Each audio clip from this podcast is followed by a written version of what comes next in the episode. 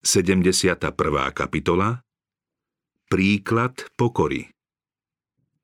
Pred veľkonočnou večerou umyl Ježiš učeníkom nohy a dal im tým príklad pravej pokory. Vo večeradle jedného z jeruzalemských príbytkov sedel Ježiš pri stole so svojimi učeníkmi. Zišli sa, aby spolu oslávili Veľkú noc. Spasiteľ chcel byť s nimi pri tejto príležitosti sám. Vedel, že prišla jeho hodina. On sám je tým skutočným veľkonočným baránkom a bude obetovaný v deň, keď budú ľudia jesť toto tradičné sviatočné jedlo. Bol pripravený vypiť kalich hnevu a čoskoro podstúpiť konečný krst utrpenia. Zostávalo mu však ešte niekoľko pokojných chvíľ, ktoré chcel venovať svojim milovaným učeníkom. Celý Kristov život bol prejavom nesebeckej služby. Každý jeho čin svedčil o tom, že neprišiel dať sa obsluhovať, ale slúžiť. Učeníci sa to ešte dosiaľ nenaučili. Preto pri poslednej veľkonočnej večeri Ježiš prakticky znovu vysvetlil svoje učenie na príklade, ktorý im mal navždy zostať v mysli i v srdci. Rozhovory Ježiša s učeníkmi bývali chvíľami radostnej pohody, na ktoré sa všetci tešili. Veľkonočné večere bývali zvlášť zaujímavou príležitosťou. Teraz však bol Ježiš zarmútený. Srdce mal obťažené a na tvári sa zračil tieň bolesti. Keď prišiel do vrchnej siene, učeníci spoznali, že ho niečo trápi a hoci netušili príčinu, mali s ním súcit. Keď zasadli k stolu, dojímavo a smutne povedal: Túžobne som si želal jesť s vami tohto veľkonočného baránka skôr, ako budem trpieť.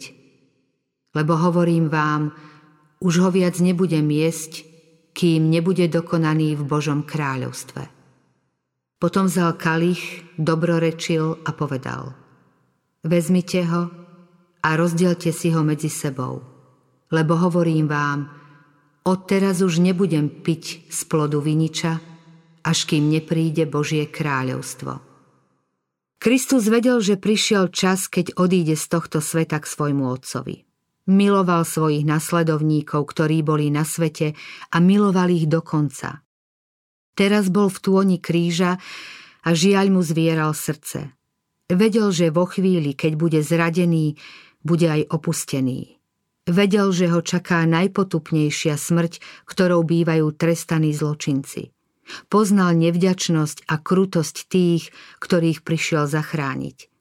Vedel, akú veľkú obeť musí priniesť a pre koľkých ľudí bude márna.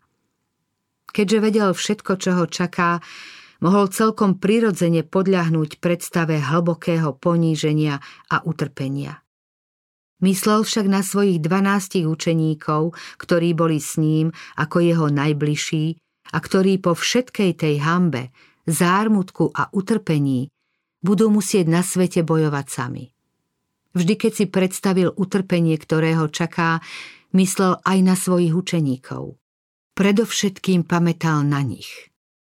Tento posledný večer, ktorý Ježiš trávil spolu s učeníkmi, mal im mnoho čo povedať.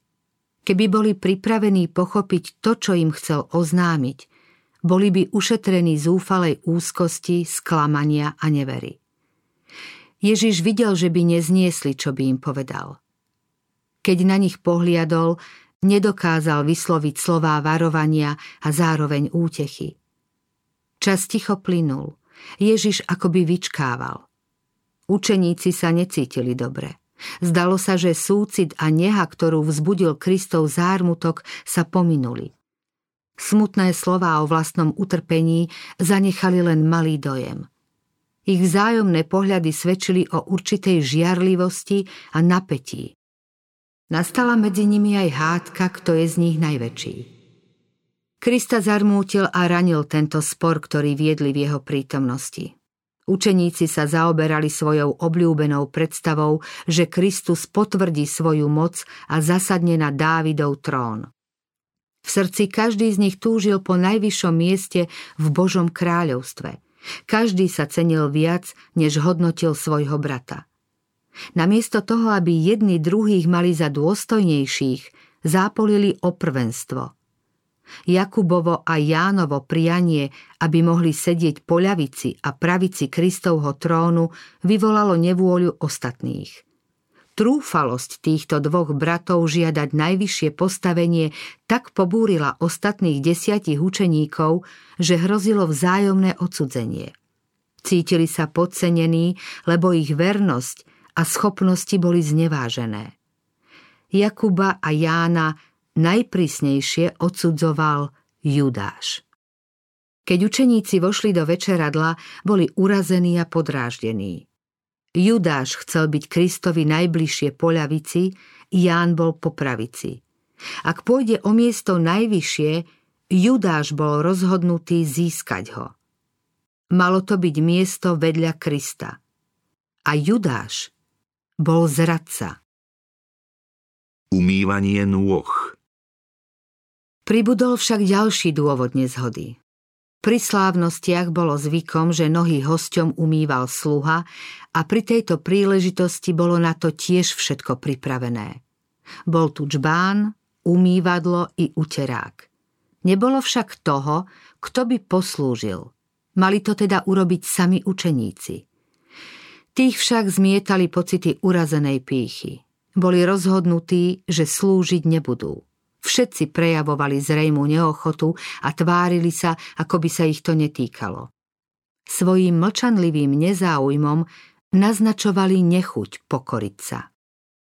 Ako mal Kristus pomôcť týmto úbohým ľuďom, aby nad nimi Satan úplne nezvíťazil? Ako im mal dokázať, že len slová na učeníctvo nestačia a nezabezpečia im miesto v jeho kráľovstve?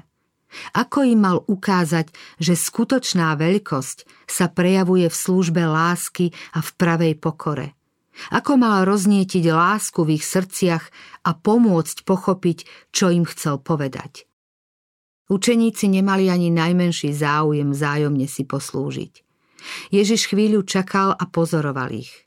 Potom on, božský učiteľ, vstal od stola, odložil vrchné rúcho, aby mu neprekážalo v pohybe, vzal uterák a opásal sa. Prekvapení učeníci len hľadeli a ticho pozorovali, čo bude ďalej. Potom nalial vody do umývadla a začal umývať učeníkom nohy a utierať zásterou, ktorou bol prepásaný. Tento čin otvoril učeníkom oči. Boli hlboko zahambení. Pochopili nevyslovené napomenutie a videli sa v novom svetle. Tak prejavil Kristus lásku k svojim učeníkom. Ich sebectvo ho zarmútilo, ale neprel sa s nimi o ich záujmy.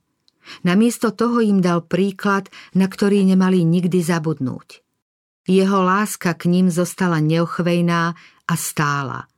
Vedel, že mu otec všetko zveril do rúk a že prišiel od Boha a vracia sa k nemu. Bol si plne vedomý svojho božstva. Odložil však svoju kráľovskú korunu i vznešené rúcho a prijal poslanie služobníka. Aj pred koncom svojho pozemského života sa opásal ako sluha a slúžil. Pred Veľkou nocou sa Judáš druhý krát stretol s kňazmi a zákonníkmi a dohodol sa s nimi, že im Ježiša zradí. Potom šiel znova medzi učeníkov, ako by sa nič nestalo, a zaujímal sa o prípravy na sviatky. Učeníci nevedeli nič o Judášovom zámere. Len Ježiš mohol poznať jeho tajomstvo. Napriek tomu však o ňom nehovoril, lebo ho chcel zachrániť. Bol zarmútený nad ním ako nad Jeruzalemom, keď nad týmto hynúcim mestom zaplakal. Celým srdcom volal, ako sa ťa mám zrieknúť. Judáš cítil moc tejto lásky. Keď Spasiteľ umýval jeho zaprášené nohy a keď mu ich utieral uterákom, Judášovo srdce bolo naklonené vyznať svoj hriech. Nechcel sa však pokoriť. Zatvrdil si srdce pred pokáním a znova ho ovládli staré pohnútky. Teraz sa pohoršil, keď Kristus umýval nohy svojim učeníkom. Domnieval sa, že ak sa Kristus takto ponižuje, nemôže byť izraelským kráľom. Všetky nádeje na svetskú slávu v pozemskom kráľovstve boli zmarené. Judáš sa nakoniec zmieril s tým, že nasledovaním Krista nič nezíska. Keď videl Ježiša v zjavnom ponížení, ako sa nazdával, utvrdil sa vo svojom zámere zradiť ho a vyznať, že sám sa nechal oklamať. Ovládol ho zlý duch a rozhodol sa dokonať dielo zrady svojho pána. Judáš si vybral predné miesto pri stole a Kristus mu poslúžil ako prvému. Ján, nad ktorým sa Judáš toľko pohoršoval, bol posledný. Ale Ján to nepokladal ani za pokarhanie, ani za poníženie. Pri pohľade na Krista boli učeníci veľmi dojatí. Keď došlo na Petra, udivene zvolal: Pane, ty mi chceš umývať nohy? Kristova láskavosť ho dojala. Hanbil sa za to, že sa nenašiel učeník, ktorý by vykonal túto službu. Kristus povedal: Teraz ešte nechápeš, čo robím, ale neskôr pochopíš. Peter nemohol zniesť pohľad, ako jeho pán, ktorého pokladal za Božieho syna, robí úkon sluhu. Jeho vnútro sa búrilo proti tomuto poníženiu. Neuvedomil si, že to je zmysel Kristovho príchodu na svet. Dôrazne povedal: Nikdy mi nebudeš umývať nohy. Kristus slávnostne povedal Petrovi: Ak ťa neumiem, nebudeš mať podiel so mnou. Služba, ktorú Peter odmietol, bola obrazom vyššieho očistenia. Kristus prišiel umyť srdce od škvrn hriechu. Odmietnutím dať si umyť nohy, Peter vlastne odmietol vznešenejšie očistenie, ktoré bolo zahrnuté v tomto zdanlivo ponižujúcom úkone. Pre majstra nie je pokorujúce, ak sa mu dáme očistiť. Najúprimnejšou pokorou je prijať s vďačným srdcom čokoľvek, čo pre nás koná, a odovzdane mu slúžiť. Pri Ježišových slovách "Ak ťa neumiem, nebudeš mať podiel so mnou" sa Peter zriekol svojej pýchy a tvrdohlavosti. Nemohol zniesť pomyslenie, že by mal byť odlúčený od Krista. To by znamenalo pre neho smrť. Povedal: Pane, tak potom nie len nohy, ale aj ruky a hlavu. Ježiš mu na to: Kto sa okúpal, potrebuje si umyť už len nohy a je celý čistý. Zmyslom týchto slov nie je len telesná čistota. Kristus stále hovorí o vyššom stupni očistenia, ktorého symbolom bol tento nižší úkon. Kto sa vykúpal, bol čistý, ale nohy v sandáloch sa čoskoro zaprášili a bolo ich treba stále umývať. Tak boli Peter i jeho bratia umytí v prameni, ktorý vytryskol, aby zmil hriech a nečistotu. Kristus ich uznal za svojich. Pokušenie ich však viedlo do zlého a stále potrebovali jeho očisťujúcu milosť. Keď sa Ježiš opásal, aby im z nôh zmil prach, chcel im vlastne umyť srdcia, zbaviť ich odsudzenia, žiarlivosti a pýchy. To bolo dôležitejšie, než im z nôh zmyť prach. Pôvodne nebol nikto z nich pripravený na spoločenstvo s Kristom. Kým neboli pokorní a láskaví, neboli pripravení mať účasť na veľkonočnej večeri a pamätnej službe, ktorú Kristus chcel ustanoviť. Ich srdcia museli byť očistené. Pýcha a sebecké záujmy plodia nezhody a nenávisť. Ale to všetko Kristus zmil, keď im umýval nohy. Začali zmýšľať inak. Pri pohľade na nich mohol Ježiš povedať: Ste čistí. Teraz boli úprimne zjednotení a jeden k druhému láskaví. Stali sa pokornými a učenlivými. Okrem Judáša bol každý ochotný prenechať prvé miesto inému. Teraz mohli s pokorným a vďačným srdcom prijať Kristove slová. Aj nás ako Petra a jeho bratov umila Kristova krv, no napriek tomu v kontakte so zlom býva čistota duše často poškvrnená. Musíme prísť ku Kristovi a dať sa očistiť jeho milosťou. Peter nechcel dovoliť, aby sa ruky pána a majstra dotkli jeho zašpinených nôh. Ako často však pristupujeme ku Kristovi s poškvrneným srdcom? Ako ho zraňuje naša zlá, márnivá a pyšná povaha? Napriek tomu musíme prísť k nemu vo všetkej svojej slabosti a nečistote. Len on nás môže očistiť. Ak sa mu nedáme očistiť, potom nie sme pripravení na spoločenstvo s ním.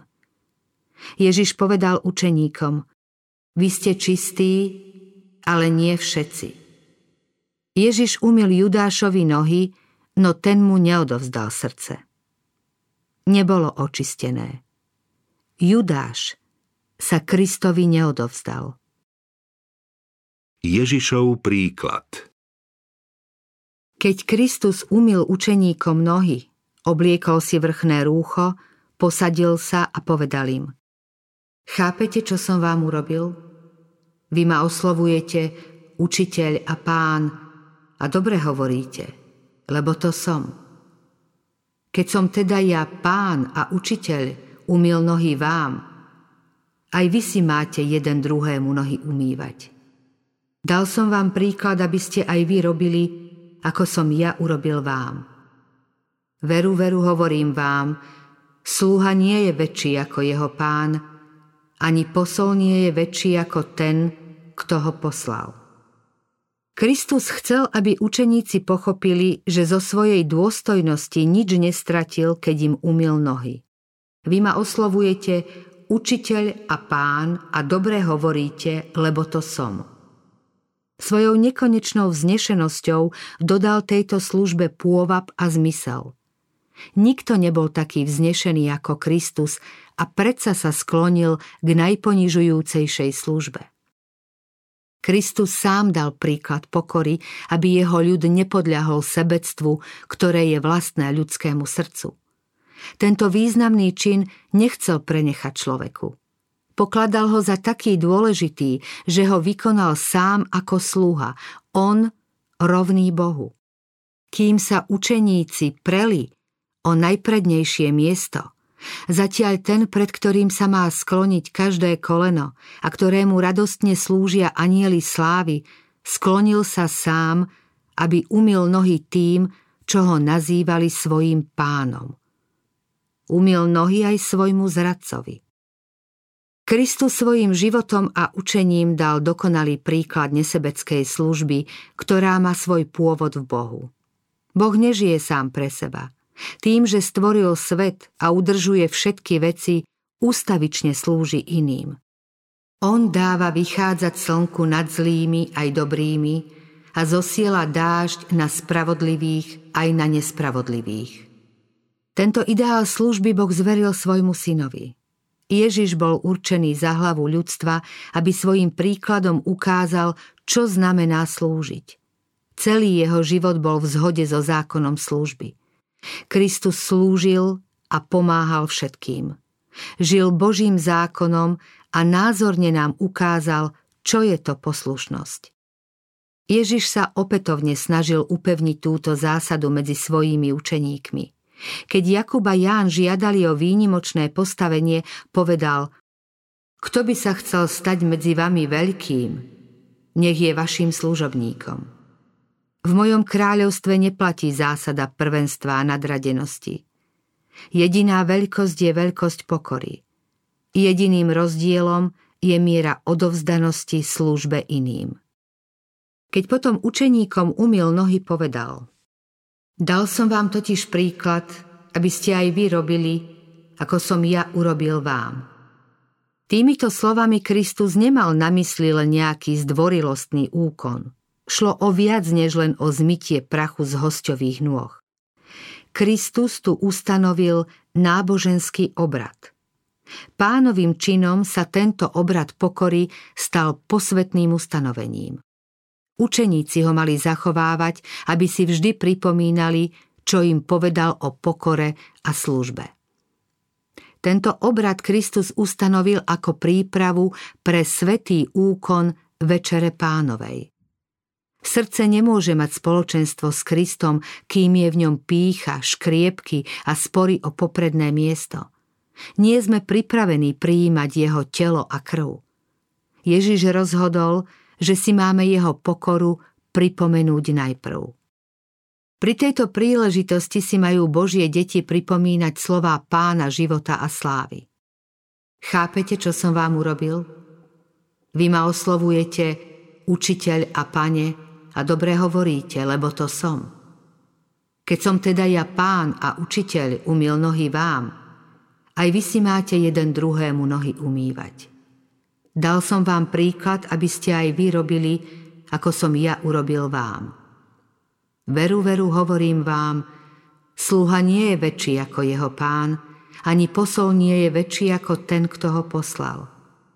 Keď to viete, ste blahoslavení, ak to aj konáte.